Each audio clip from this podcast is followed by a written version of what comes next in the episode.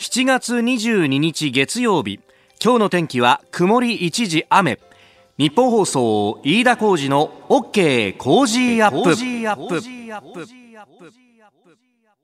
朝6時を過ぎました。おはようございます。ニッポン放送アナウンサーの飯田浩司です。おはようございます。ニッポン放送アナウンサーの新行市佳です。日本放送飯田浩二の OK コージーアップ。この後8時まで生放送ですえー、この OK 工事アップは日本放送の第3スタジオというところで放送してるんですが、はい、えー、昨日の選挙特番もですねまさにこの同じスタジオでやってましたんでそうでしたか、えー、私6時間ぶりにこの椅子に戻ってきたっていう感じです、ね、お帰りなさいませ。そしてお疲れ様でした。お疲れ様でございます、はい、この後登場のね須田慎一郎さんもその特番ずっと一緒にお付き合いいただいたんでで、ね、ええー、2人とも寝不足でそうそう。須田さんが昨日の番組がね、うん、あの僕らの出番が終わって帰るときに新業に伝えといてくれ、はあ、俺たち2人ともきっと口が回んないだろうから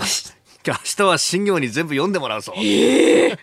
そんな。私もあのスタミナがどこまで持つかという感じですが。いやいや、まだまだいいです若いですから大丈夫ですよ。若くねえんだよ、もう。若い若い。37、8になってくると、やっぱ、一個曲がり方迎えんな、みたいな思ったんですけど。えー、さあ、あの、まあ、昨日はね、参議院選挙の開票特番を、えー、7時55分からですね、あの、投票箱が閉まる5分前から始めて、で、途中、ショーアップナイター、えー、DNA 対中日戦の中継を挟みつつだったんですけど、これ実は裏でいろいろなやきもきがありましてね、うん、あのーまあえー、この d n a 対中日っていう試合が非常にこういい試合をしていて、ね、5点最初に d n a が取ってこれは決まりかなみたいなことを言ったら中日じわじわ追い上げて最終回もチャンス迎えてってところでところがですねこれあの選挙特番の時っていうのは政党幹部の出演っていうのをこうテレビラジオそれから一部インターネットメディアも含めて各社でもうほら幹部の人はさ一人しかいないからさ、はい、その人っていうのは例えば安倍総裁だと安倍総裁しかいないし、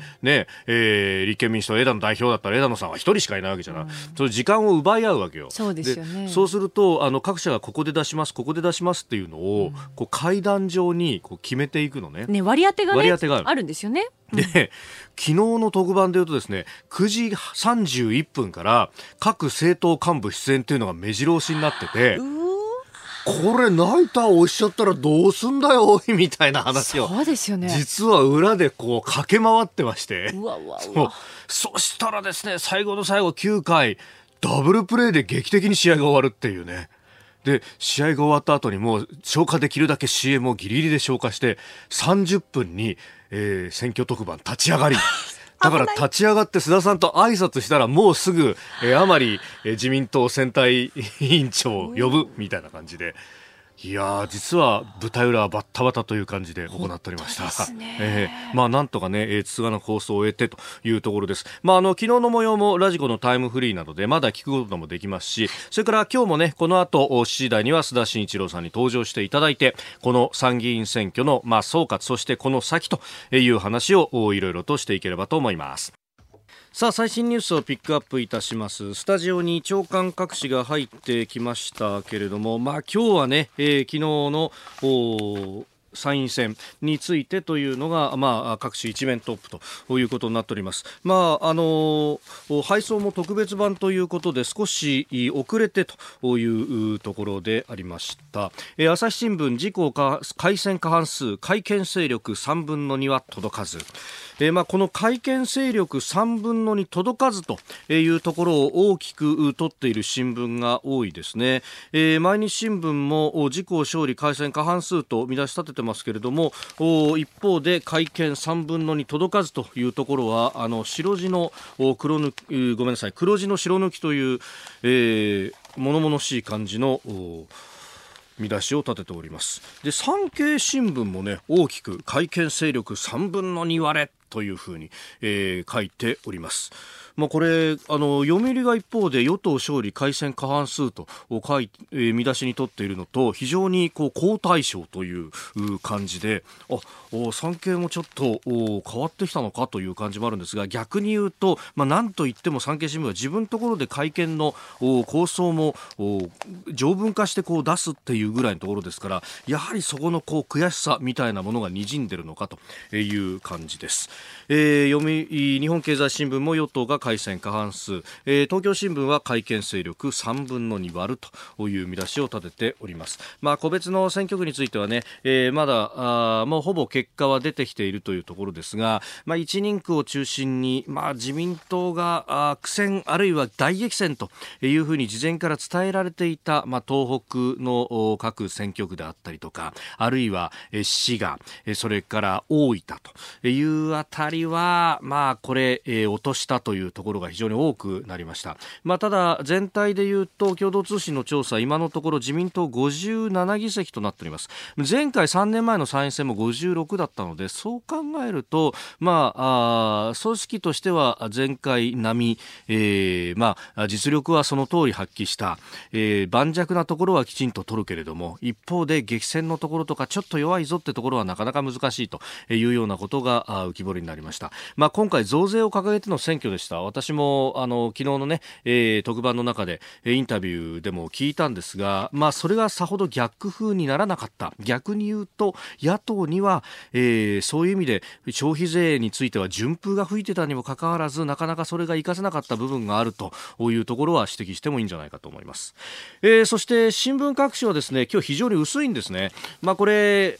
選挙についてギリギリまで取材をしてそれを乗っけるということもあったので、えー、薄くなっているんですが、まあ、そんな中国際面で、えー、触れられているのがえー、香港のデモについて実は昨日ですね40万人規模のデモが行われてこれはあの7月1日に行われたデモ以来の、えー、大きな規模で、行われたんだということであります、まあ、考えてみればあの香港というところは完全なこう平等な民主主義があるわけではないという中でまずはその投票権であったりとかそういうものを求めて、えー、法の支配自由を求めてああして街頭で、えー、にたくさんの市民の方々が出てデモをするということをやっている。で、えー、一方で、日本では選挙が、えー、行われてこれは完全な、えー、自由で民主的な、選挙が行われたんだけれども投票率はどうやら50%いかなかったっていう、まあ、その自由であったりとか投票ができるっていうことの尊さみたいなものっていうのは、まあ、普段から触れている我々はそのありがたさっていうのはなかなかわからないんですけれどもも、ああいうこうデモが、えー、隣で起こっている、えー、民主主義であったり法の支配を守ろうという最前線で体を張る若者たちがいるっていうことは、これはあの目に焼き付けて心に刻まなければいけないのかなと非常に思います。えー、一方で、まあ、今回もですね、このデモに関しては黒いシャツを着て、えー、みんなで、えー、同じ意思を示そうじゃないかということでやっていたそうですが、まあ、若者の一部は、えー、中国共産党政府、北京政府の出先機関で、まあ、生卵を投げたりとか、えー、そういうこともやっている一部にこう過激な行動も今回もあったということを聞いております。で、さらに、まあそういったことをした人たちに対して、今度白いシャツを着た一団が棍棒とかを持ってですね、えー、無差別に襲撃をするなんていうことが香港でも起こってたりなんかして、まあこういう暴力のと暴力の応酬が分断を生み、そしてそこに、えー、北京政府の付け入る隙が出てくると、治安維持というような名目で、例えば、えー、実力部隊が出てくる、あるいは警察部隊が出てくる、一国二制度が本格的に終わってしまうというようなことにもなりかねない。今回のデモ隊は、えー、一部に正常期を掲げてのデモというのもあったようであります。今までその植民政府であった香港政庁、その先にあった、えー、イギリスのユニオンジャックを掲げてのデモというのはあったんですが、えー、正常期も出てきているということ、えー、自由と民主主義、なんかこれをめぐる本当にこう哲学であったりとか、まあ昔でいうところのイデオロギーの戦いに近いものになってきた。果たしてこの先どうなるのかと。えー、これは隣国として見守る、そして支える、こういったことが必要になってくるのかもしれません。えー、ご意見お待ちしております。メール COZY cozy アットマーク 1242.com です。時刻は6時57分です。さあ、次第はコメンテーターの方々とニュースを掘り下げます。今朝のコメンテーター、ジャーナリスト、須田慎一郎さんです。須田さん、よろしくお願いします。はい、おはようございます。よよろしくお願いします。えー、お久しぶりです。6時間、7時間ぶりぐらいですかよなね。と。あの、なんかこう、一日二日ね、はいうちの神さんより顔合わせてる時間がないんじゃない複雑ですね、それも。複雑ですねって言うんじゃないよ。それぐらいでもね、えフル回転で。そうですあね。りがとう。寝られました、少しは。いや、少し寝ました。もう白いスニーカー履いて頑張ってますから。あ、今日は履いてないけど今日はね、今は革靴ですけれど、やっぱ持ってますか持ってます、持ってます。えーあれ、大丈夫ですかいや、だから、あそのなんていうの？あの、防滴っていうの？防水用のスプレーを塗れば、ええええええけけばね、大丈夫よ。あ、そうなんですね。僕なんかさ、あの、白いスーツも時々着るから。白スーツに、白スーツ新郎じゃないですか、もはや。じゃなければそれこそその筋。その筋。その筋。なんで喜んで言ってるんですか？その筋って。どの筋だよ。どの筋だよ。今日もよろしくお願いしはい、ます。お願いします。7月22日月曜日、時刻は朝7時を過ぎました。改めましておはようございます。日本放送アナウンサーの飯田浩二です。おはようございます。日本放送アナウンサーの新業一華です。あなたと一緒にニュースを考える飯田浩二の OK 工事アップ。7時台はコメンテーターの方々とニュースを掘り下げてまいります。今朝のコメンテーター、ジャーナリスト、須田慎一郎さんです。須田さんよろしくお願いします。はい、お願いします。須田さんには番組エンディングまでお付き合いいただきます。では、最初のニュース、こちらです。参議院選挙、与党過半数確保も改憲勢力3分の2は届かず。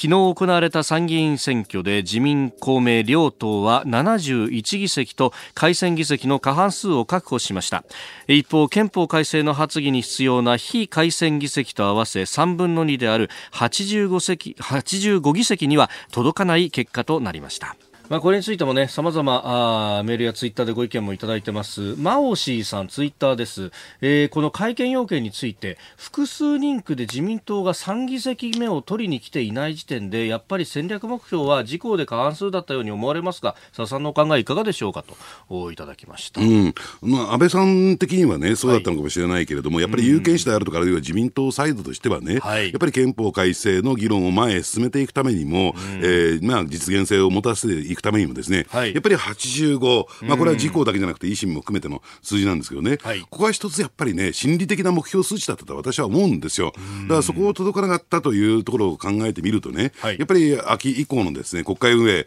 えーどうやっていくのかなと、いくら、えー憲法審査が開けと言ってみたところで、はい。えー発議について、国会発議についてですね、まあ、展望が開けるのかどうかっていうところが一つポイントになってくると思いますけどね。うん。まあその辺ね、えーどうやって多数派工作をやっていくかっていうのがまえた見ものになってくるところですね。それに加えて、やっぱりあれですね、あの改選数66で、はい。えー取った議席が56ですから、はい。えー落とした議席が10あるわけですよ、2桁になった、まあ、このあたりの総括をね、はい。えーどうしていくのか、あのですからこれまでね、安倍さんというと、えーまあ、国政選挙連戦連勝ということで、求心力を保ってきて、えー総裁3選、えー実現したわけですよね。で昨日なんか4選なんていう話も出てましたけども、幹事長からそうなんですよね、えー出てましたけども、ただ、この10議席を落としたっていうことは、ちょっと、えー4選っていうのはクエスチョンがついてくるのかなと思いますけどね。うん。まああの比例代表がまだ出てなかったところがあって、えー先ほどですか、一つ出てきて19になったんで、自民党57になったということですけど、まあ、いずれにせよ9落としていると、9ですね。ええまあ、しかもその昨日の、ね、特番の中で須田さんも指摘されていた、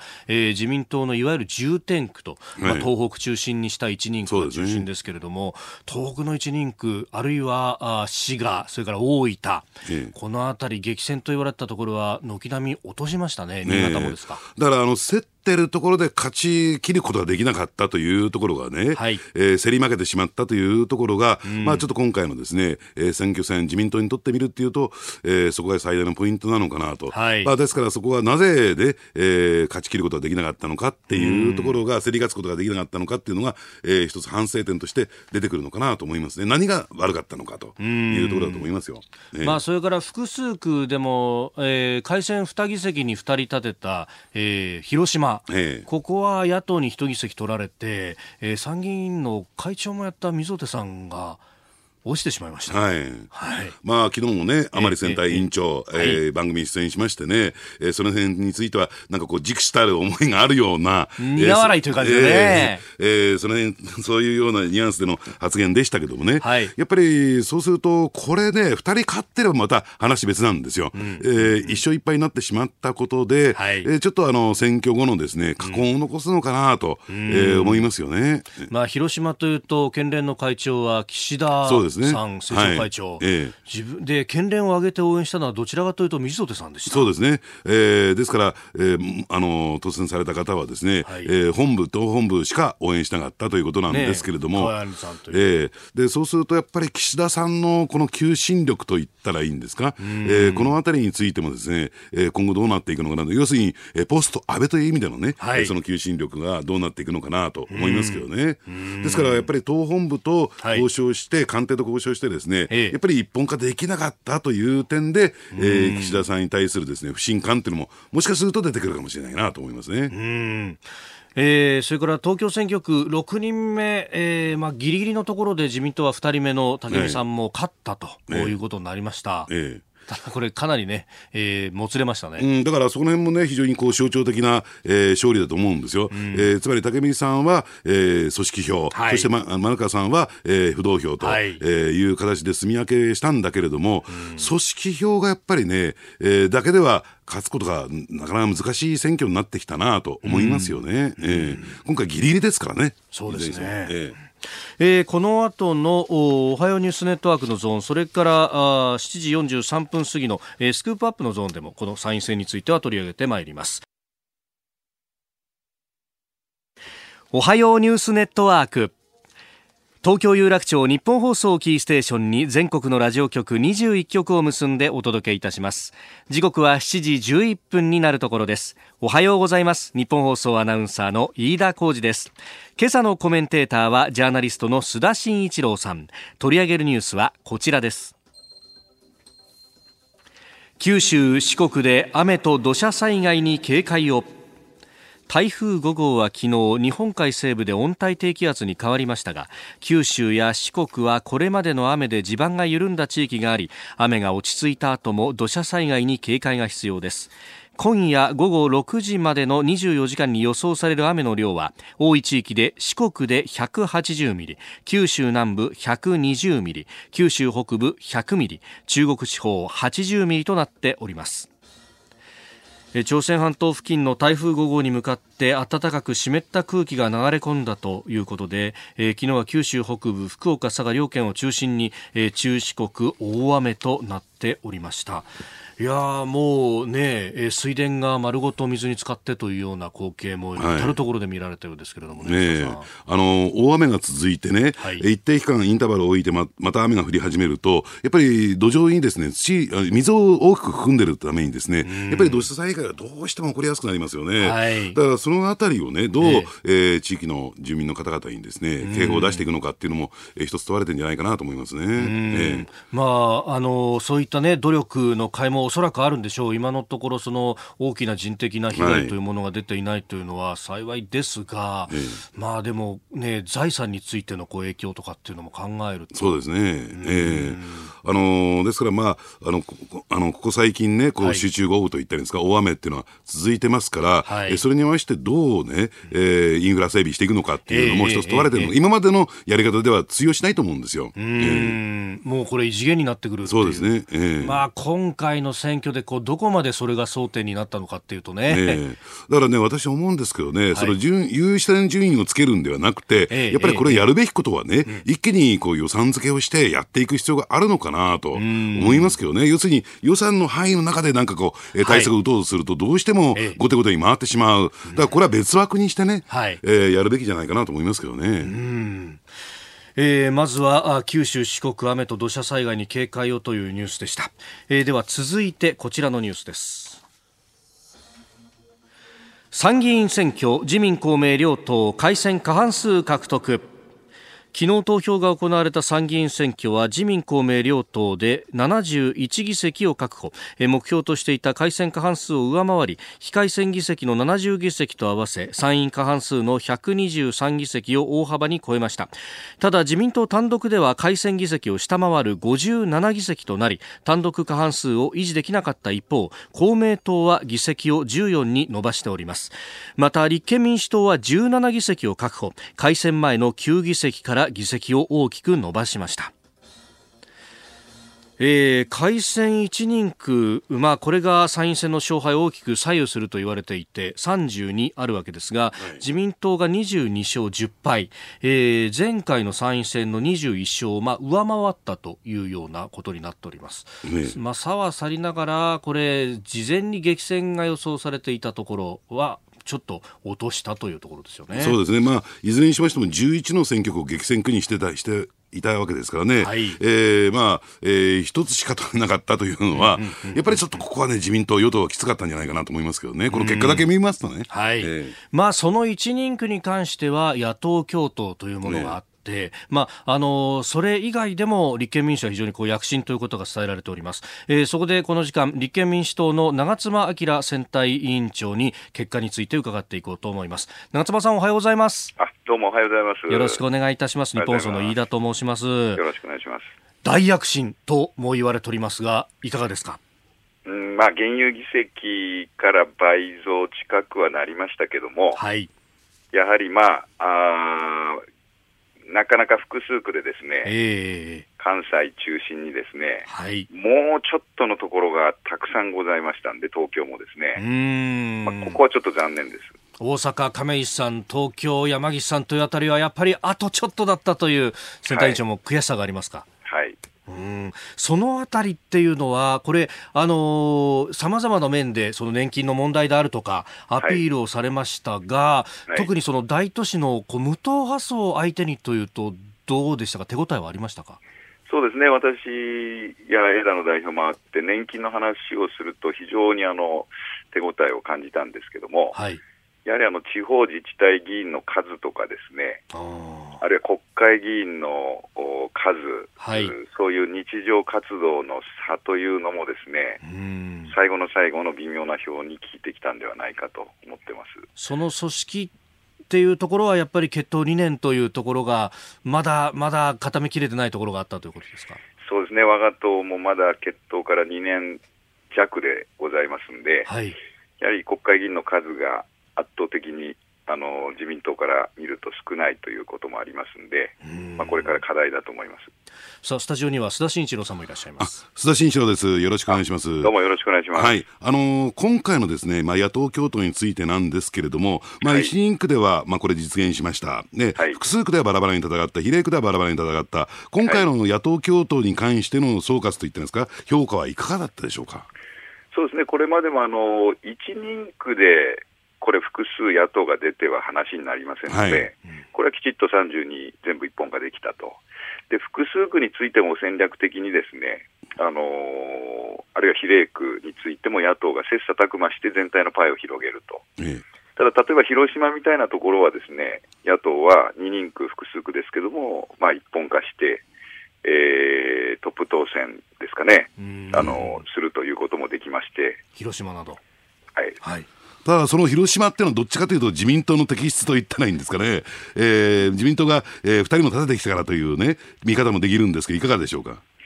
これ、まあ、ただ、まあ、あの当初の世論調査などではですね、はい、自民党2議席、もうほぼ確実だという社もありましたから、相当最後、巻き返したんだと思います。うんまあ、それから、まあ、今後の、まあ、国会運営等々というところで、まあ、憲法改正というところが、まあ、今回もクローズアップされてますけれども、うんはい、こう立憲民主党としては、まあ、あや与党側がむしろこう議論に乗ってこないんだということをおっしゃってます、これ、どう対応していきますか、はい、そうですね、まあ、いわゆる改憲勢力3分の2があの割れたということだと思いますけれども、はい、これあの、われわれ乗ってこないんじゃなくて、特にその憲法審査会国会でですね、国民投票法という国民投票の法律の中で CM 規制、はい、あのお金の上限がない青天井なんですね。はい、これはいくらなんでもまずいということで、ここを変える議論しましょうと言ってるんですが、うん。なかなか前に進んでないと、うん。私私たちからすると、そこが苛立たしいところですね。ただそこの部分っていうのは、中身の議論と並行していくわけにいかないんですか？これはあの、これ結局ですね、え並行してやると、その国民投票法を改正しないでそのまま突っ切るとうんいうこともあり得るんで、これ別に国民投票法の議論っていうのはそんなに時間がかからなくてもできるわけなんですから、うんこれをきちっとやっぱり誠意を持って、まずそれをしてですね、ということを私たち申し上げております。じゃあそこにもクリアできれば、いつでもその議論の土俵に乗るということになりますかね。そうですね、あの国民投票法をまずきちっとまあクリアしていくということが前提となって、それと私たちもですね、はい。あの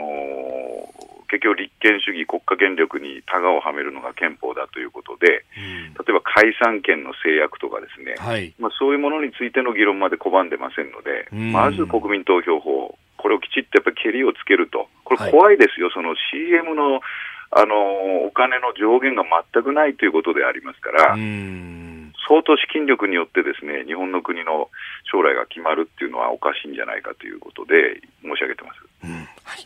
えーわかりました。どうもお長妻さん朝早くからありがとうございました、はい、どうもありがとうございました。えー立憲民主党長妻昭選対委員長とつなぎました。まああー躍進はしたけれども取りこぼしもあった部分というのはちょっと悔しさもにじただね、その躍進ってのは私はね、改革をつきだと思いますよ。だってスタート台が低いわけですから、ん。ですから本来だったらね、はい。えーまあ言ってみれば次の衆議院選挙で、ええ。えー政権選択のね、受け皿をね、提示することが、その野党の役割であるんだけれども、はい。参議院がこの低たら低たらくでね、えー次の衆議院選挙だって、はい。えー結果的に野党が勝ったところでっていうことになるんじゃないかなと思いますけどね。要するに政権交代までは望めない。望めないということになると思いますよ。ええ。さあそして今回のまあ参院選なかなか争点になりづらかったのがしかし重要なというところが安全保障についてであります。あの安倍総理大臣まあ安倍総裁自民党総裁としてさまざまなねえーメディアのインタビューに答えてましたけれどもその中でホルムズ海峡のイランとのお関係について、はい。まあ、アメリカがあ言っている有志連合構想についてはまず話を聞いてみたいと、で一方でイランとの友好関係というのも日本の財産でもあると、こういうこともおっしゃってます。ええ。あのだからね、そこをね、ちょっとね、あれなんですね、アメリカの話を聞いてみてじゃなくて、はい。えー自分の国のタンカーを、船舶をどう守るのか、はい。アメリカが別にね、やれって言ったからやるわけじゃなくて、はい。えーそれそういう要請がなくてもね、どうやって守っていくのかっていうところを、はい。やっぱり日本国内できちんと議論すべきじゃないかなと思いますけどね、私は。まあ、主権国家としては、まず、それが最低限の責任でもあると。そうですね。だから、えー主権という意味では、えー国益っていうところにもつながっていくでしょうから、はいまさにそこがリスクにさらされてるがゆえにですね、で、自分たちのその憲法の制約下でそれできないっていうのは、こはいれどう考えてもおかしいですよ。うん。ホルムズ海峡は日本に来る原油の8割が通ってくる。ねええまさにこれは生命線。はい今朝のコメンテーター、ジャーナリスト、須田慎一郎さんです。須田さん、引き続きよろしくお願いします。はい、お願いします。えー続いて、教えてニュースキーワードです。イギリスのタンカー拿捕。ペルシャ湾のホルムズ海峡で19日、イランの最高指導者直属の革命防衛隊は、漁船と衝突事故を起こしたことを理由として、イギリスのタンカーを拿捕しました。これに対し、イギリスは直ちにタンカーを解放するよう求めたほか、ドイツ、フランスもイランを非難する声明を相次いで発表し、反発が広がっております。えー日本時間の20日午前0時頃ですがイギリス船籍のタンカーがホルムズ海峡を航行中公の海航海を航行中、はいえー複数の小型艇とヘリコプターに囲まれた後連絡が取れなくなったということです。はい。まあ理由としてはね、漁船と衝突事故を起こした、えーそれで当て逃げしたということが理由なんだけども、えええーそれに対して革命防衛隊が出てきたっていうのは、はいえ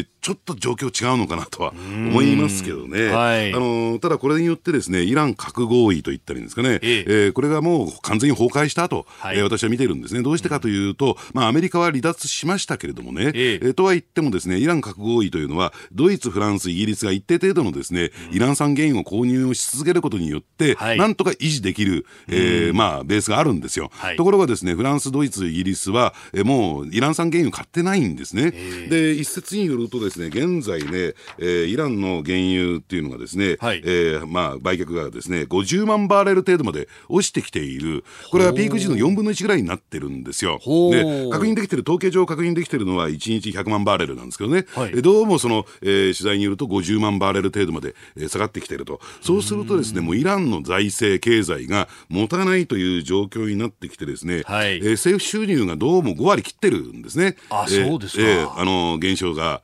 えー、で、加えてですね、インフレも相当更新してますし、はい、ですから国内のですね、うん、その経済が今大混乱に陥りつつあって、イランの国内では生活していけるだけのお金が稼げないもんだから、はい、近隣諸国に出稼ぎに行くなんていうね、えー、状況も起こってきているんですよ。これが続くとどうなるかというと、はい、場合によっては現体制が崩壊しかねないと。要するに現在のその体制が崩壊するっていうことが、場合によってはアメリカなどのですね、はい、狙いなんではないかというふうにですね、まあ、イランは考えてると思うんですね。現体制っていうのは、まあ、大統領ローハニさんいますが、ね、これ、ハメネイ最高指導者体制ごとっていう可能性があるということですね。ハメネイ氏ごと、えー、体制が崩壊しかねない、はい、今、そういう瀬戸際までやってきてるんですよ。で、これはね、ぜひね、このキーワードを覚えておいていただきたいんですが、はい、トランプ大統領の戦略というのが、うん。マキシマムプレッシャーキャンペーン、マキシマムプレッシャーキャンペーン、はい、最大限の圧力戦略と。まあ、これは、えーかえー、ちょっと前まで中国、北朝鮮、最近融和傾向が進んでますけどね、はい、えー、取っていたのと一緒で、えー、イランに対して今一生懸命これやってるんですね。で、結果的にそれを受けて、イランが暴走しかかってきているというのが現状なんですよ、これ。アメリカの狙い通りに場合によってはね、はい、えー、これ進んできている。えー、ですから、えー、アメリカとしては最終的には体制崩壊を私は狙ってるんではないかなと。今の現状だったらね。要するにこれ、交渉窓口を開いて、はい、えー、トランプ大統領との交渉が開始されれば、また事態は別ですけどね。えー、えー、まあそういった意味で言うと、このね、この、えー、体制崩壊まで行き着くくところまで、えー、今回の緊迫は続いていく可能性もありますよね、ね、北朝鮮に対してのところは、まあ、マキシマムにプレッシャーをかけた後、ね、お急転直下で米朝首脳会談、そ,、ね、まあ、それは間に、まあ、韓国も入ったか入ってないかとこういうふうにも言われますけれども、そういった橋渡し役であったりとか、あるいは最高指導者が動くというようなことは、これ、イランではなかなか考えづらいですか、えー、ですから、あの先般ね、はい、えー、安倍首相が、うん、えー、ねまあ、イランに行って、はい、えー、首脳同士と会談しししました。ただこれもですね、えー、単価攻撃によって、水砲に、日本の単価攻撃によって、水砲に帰したわけですよね。はい。で、まあ、そういった点で言うと、うん、あの、今、トルコにね、はい、えー、ちょっと働きかけをしているというのが実態。だから非常に。イラン側はということですね。えー、はい。で、G20 で、これほとんど日本のメディアは注目しなかったんだけども、はい、えー、トランプ、エルドラン大統領会談が開かれましたよね。その詳細がね、ちょっと伝わってきたいんですよ。なるほど。私もちょっと来月ね、えー、えー、ワシントン行ってちょっと取材してこようかなと思ってるんですが、そうなんですこれね、肝ですよ。あの例の G20 では、はい、えー、言ってみればトランプ、習近平会談ばかりスポットライトを浴びたけれども、うん、実はですね、うん、このエルドアン会談っていうのは、結構重要な意味合いを持ってるんですね。トルコは、ロシア産のミサイルを入れたりなんかして、ちょっとアメリカとの関係、微妙だとも言われてるじゃないですか、ね、でもここは橋渡しにはなるとだから S400 をですね、はい、えー、入れることを決定しても、ですね、え議会の方はトルコに対して制裁と、強硬策望んでるけど、トランプさん、まあまあまあまあっていうんで、押しとどめてますよね。今のところまだそういうところまで至ってない、ええ、うん、使い手があると思っている。そうですね、トランプあのトルコカードっていうのを、はい、トランプさん考えてる可能性も、私はあるんではないかなと思いますけどね。なるほど、ええ、今日のキーワード、イギリスのタンカー打歩でした。お送りしております日本放送飯田浩二の OK 工事アップ。お相手は私日本放送アナウンサー飯田浩二と新業一華がお送りしています。今朝のコメンテーターはジャーナリスト須田慎一郎さんです。須田さん引き続きよろしくお願いします、はい、お願いします。続いてはここだけニューススクープアップです。この時間最後のニュースをスクープアップ。リスナーズオピニオン参院選私はこう見る今回の参議院選挙で自民、公明両党、それに日本維新の会など改憲勢力は国会発議に必要な3分の2以上の議席を3年ぶりに失いました。一方、投票率は過去2番目に低い48.80%。えー、令和新選組や NHK から国民を守る党、いわゆる N 国党は初めて当選者を出し、政党要件も満たしたということも報じられております。えー、この選挙結果、リスナーのあなたはどう見ますでしょうか、えー、ご意見を広くご紹介してまいります。まあいろんな論点がありましたが、はい。こちらまずは愛知県知多郡からいただきましたこというパパさん35歳の方です、ね。参院選与党勝ちきれずという印象です。東北でよかったですね。しかし野党も国民民主党比例代表の磯崎氏が当選しましたけれども自動車総連の推薦で当確がこんなに遅れるとは国民の弱さと老練の弱さ両方が見えた結果だと思いました、うん。とあのですから、労組ね、はい。まあ、組織票という点でいうと、やっぱりね、労組っていうのは一つ大きな塊だったはずなんだけれども、はい。中でも一番ですね、組織票、組織数のあるね、えええええー自動車総連、はい。ちょっとね、え随分と限界見えてきたのかなと思いますけどね。あるいは、この労働組合の締め付けと言ったらいいんですか、はい。えー組織的な運営がもう機能しなくなってきていて、えー組合員ではあるけれども違った人に投票してるっていうケースなのか、この辺はね、やっぱりね、えええええー労組もね、全部チェックした方がいいと思いますよ。うーん。まあやっぱり愛知にお住まいということで当然これねトヨタ自動車という大きな会社がある、ええ。そこの労組っていうのを身近だってところからことよパパさんこういうメールをくださったと思うんですが、ええ。まああの